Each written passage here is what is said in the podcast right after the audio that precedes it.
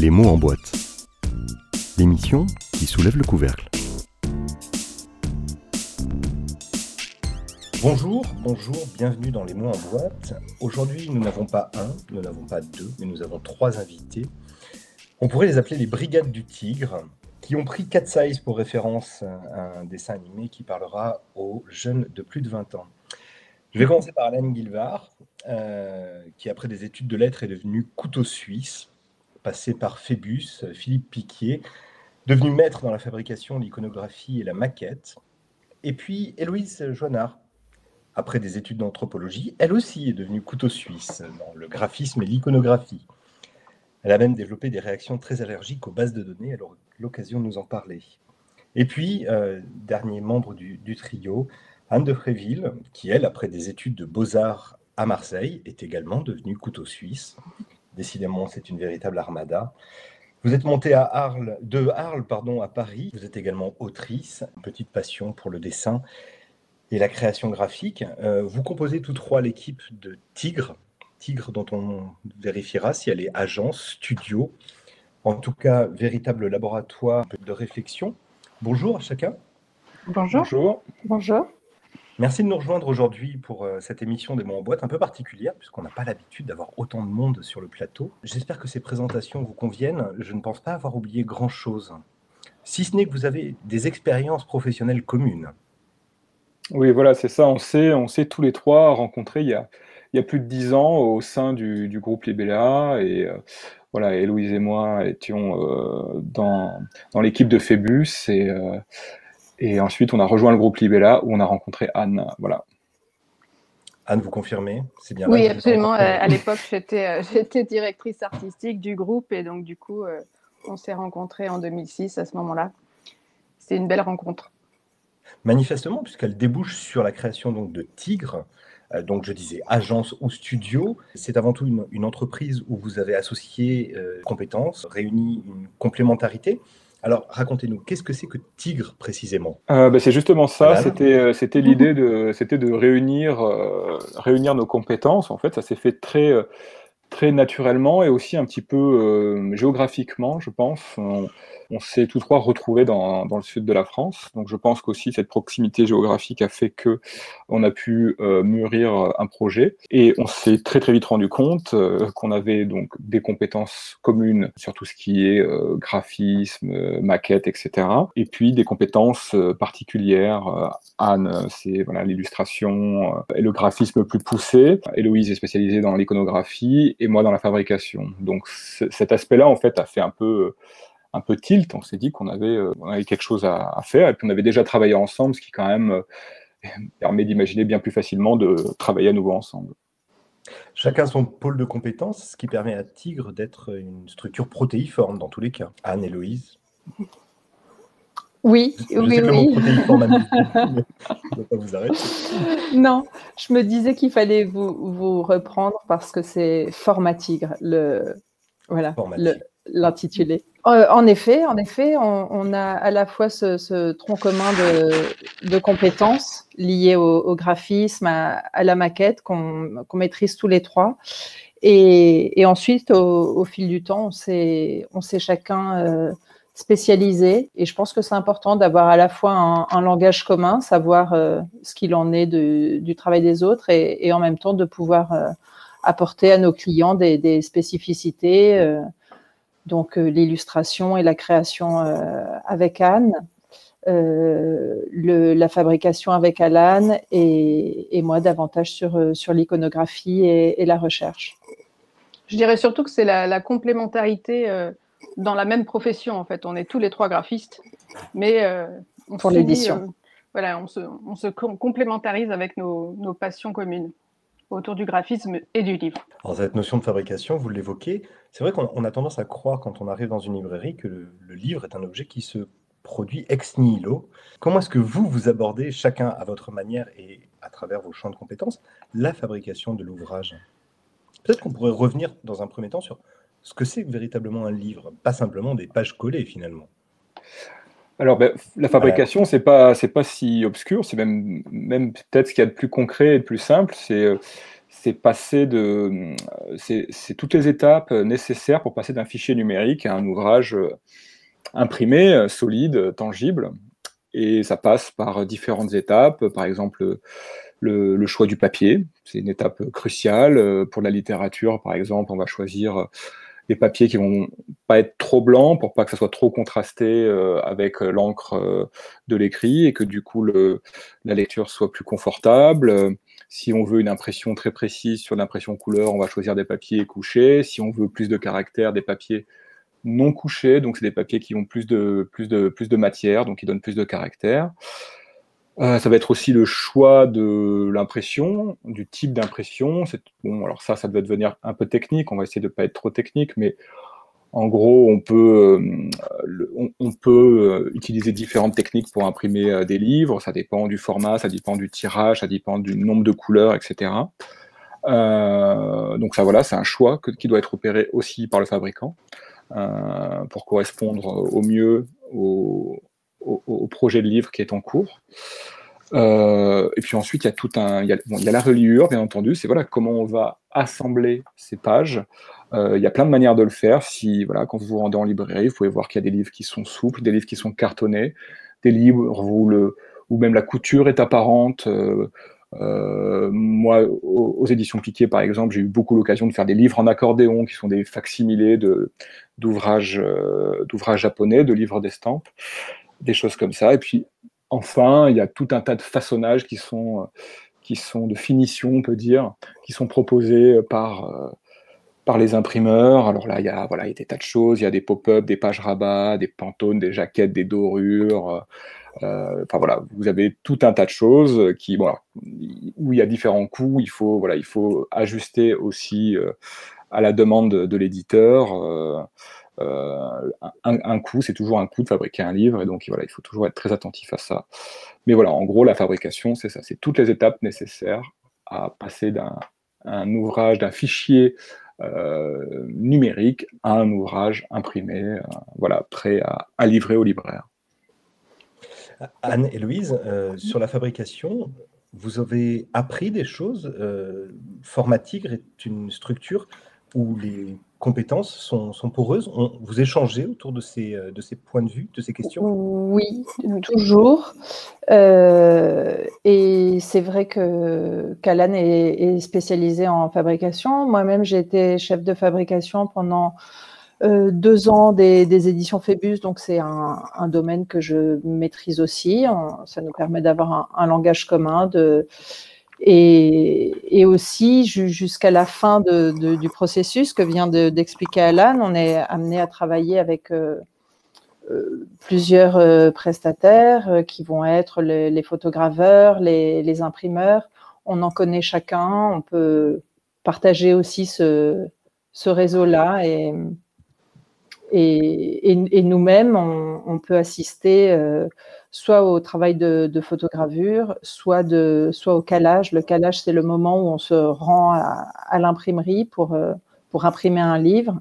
C'est un peu pour nous le dernier moment où on peut agir sur la chromie, ce qui n'a pas été fait ou vu en photogravure. Voilà, et Anne aussi, avec sa sensibilité artistique, a d'autres aperçus sur la fabrication. Mais c'est vrai que c'est quelque chose qu'on ne nous enseigne pas du tout dans les écoles d'art. Et moi, pour l'avoir enseigné notamment à l'école des Gobelins, c'est vrai qu'on lance les jeunes dans le graphisme. On les sensibilise énormément sur tout ce qui est web, mais pour tout ce qui est print, on ne va pas forcément leur parler de cet aspect-là des choses. Et la chaîne graphique, à proprement parler, à mauvaise presse, on va dire. C'est un jeu de mots.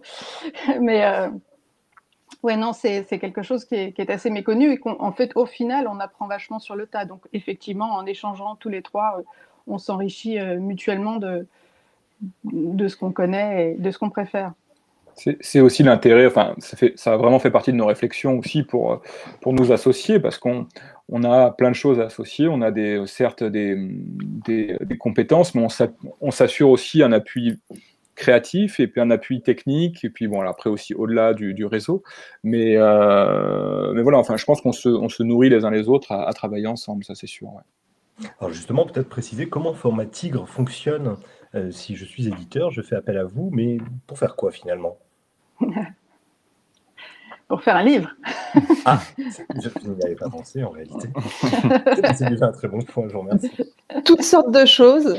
On peut même vous écrire les livres si vous voulez.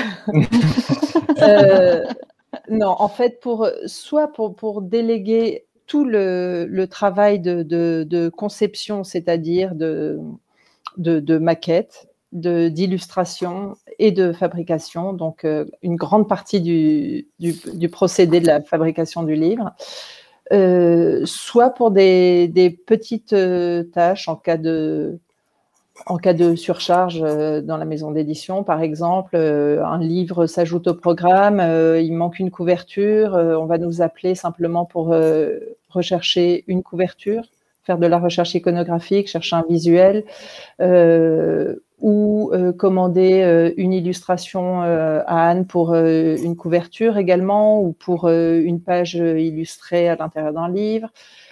Voilà, ça peut être à la fois sur des petites missions, comme de prendre en charge tout un livre. Alors, vous occupiez des postes tous très similaires, très proches dans des maisons d'édition. Anne, vous avez le sentiment que vos métiers ont besoin de s'externaliser, il y a comme une forme de nécessité à devenir indépendant?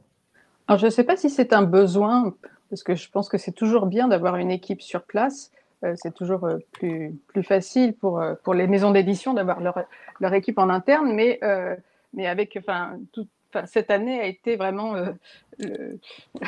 comment dire, à l'image de oui, il faut externaliser. Donc il faut savoir être extérieur, savoir s'organiser et pouvoir prendre des projets qui viennent un petit peu de partout. Donc oui, enfin moi je suis vraiment très heureuse d'être externe. Je pense que c'est pareil pour Alan et Héloïse. Ça nous permet de toucher à plein de domaines différents, à plein de maisons d'édition différentes, avec des identités visuelles différentes.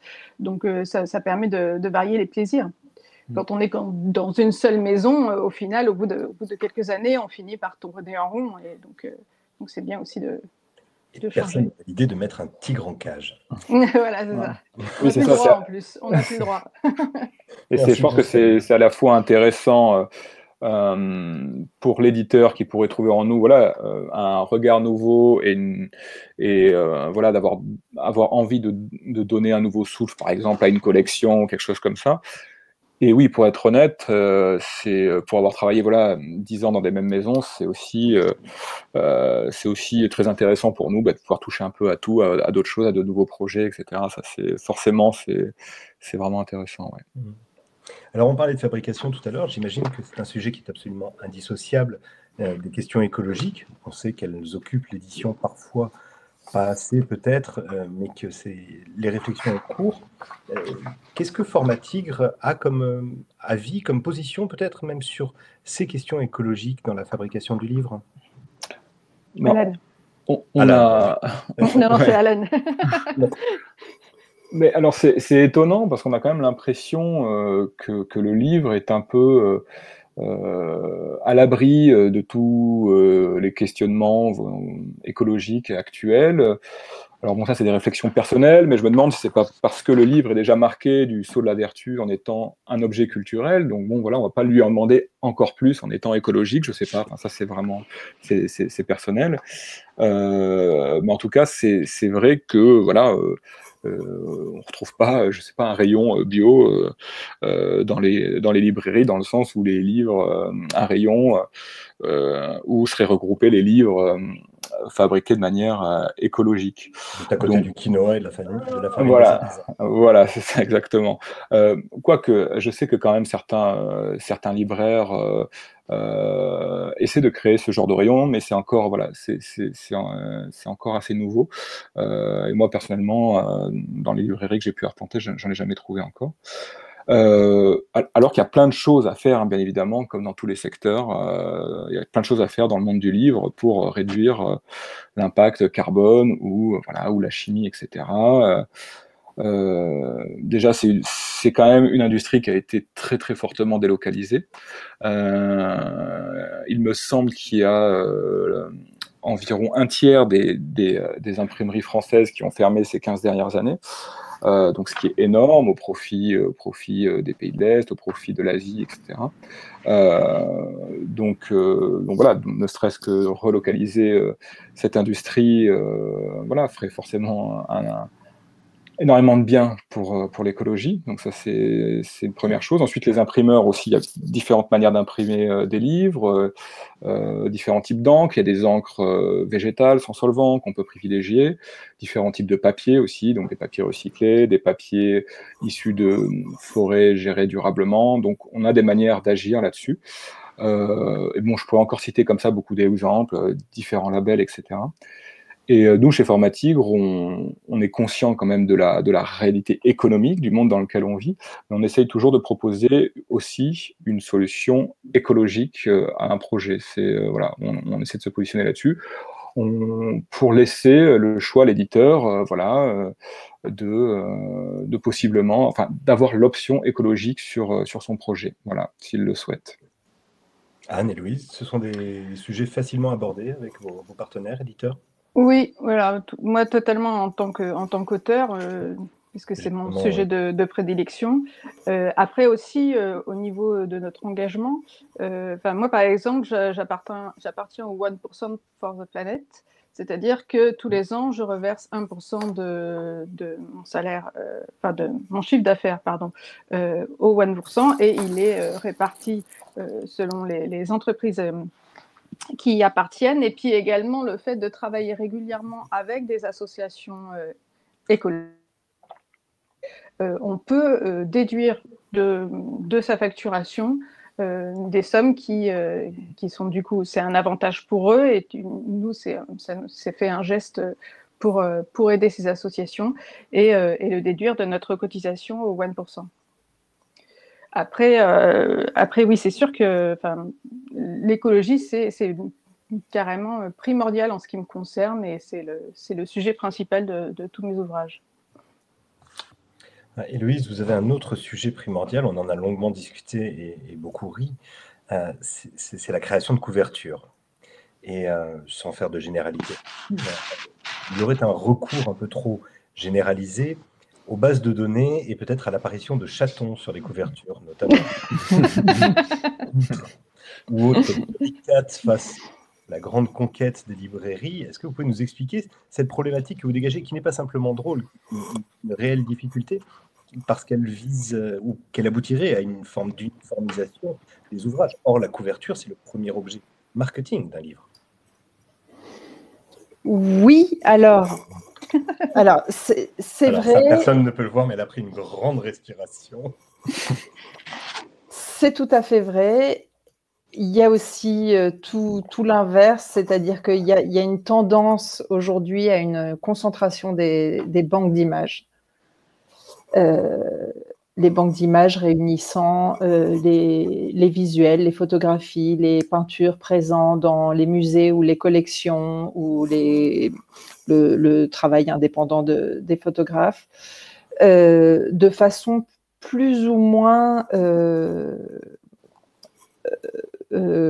comment dire, il y a des agences qui continuent à travailler une iconographie éditoriale ou artistique, et d'autres qui ont vraiment versé dans l'iconographie publicitaire. Et c'est celles-ci qui ont pris le pas. Donc moi, je n'ai pas une allergie aux banques de données, mais à ce que certaines d'entre elles sont en train de devenir. Après, il y a des agences avec lesquelles je travaille très bien et qui, justement, tentent de représenter les musées du monde entier et le font de façon très pertinente.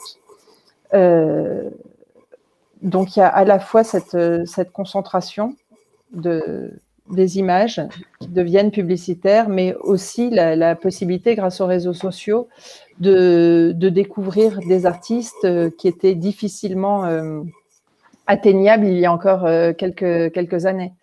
Et avec tous les réseaux sociaux qu'on connaît, notamment Pinterest, Je viens de découvrir une artiste suédoise avec qui je viens tout juste de faire une couverture. Et je l'ai découvert par Pinterest, je l'ai contacté, ça fait des beaux projets, généralement les gens sont contents, et voilà, et l'éditeur était content aussi que je sois sortie des sentiers battus pour lui proposer quelque chose de plus original que ce à quoi il s'attendait. Anne, cette possible uniformisation, vous la vivez comme illustratrice? Quand on vous commande une couverture, on vous donne des consignes qui font que les ouvrages pourraient se ressembler un peu trop les uns les autres?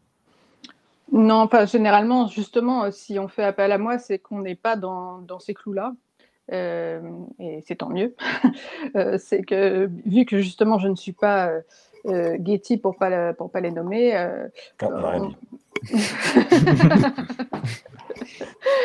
Et ben du coup, si on fait appel à moi, c'est justement pour avoir mon style ou mon ambiance ou justement ma démarche écologique.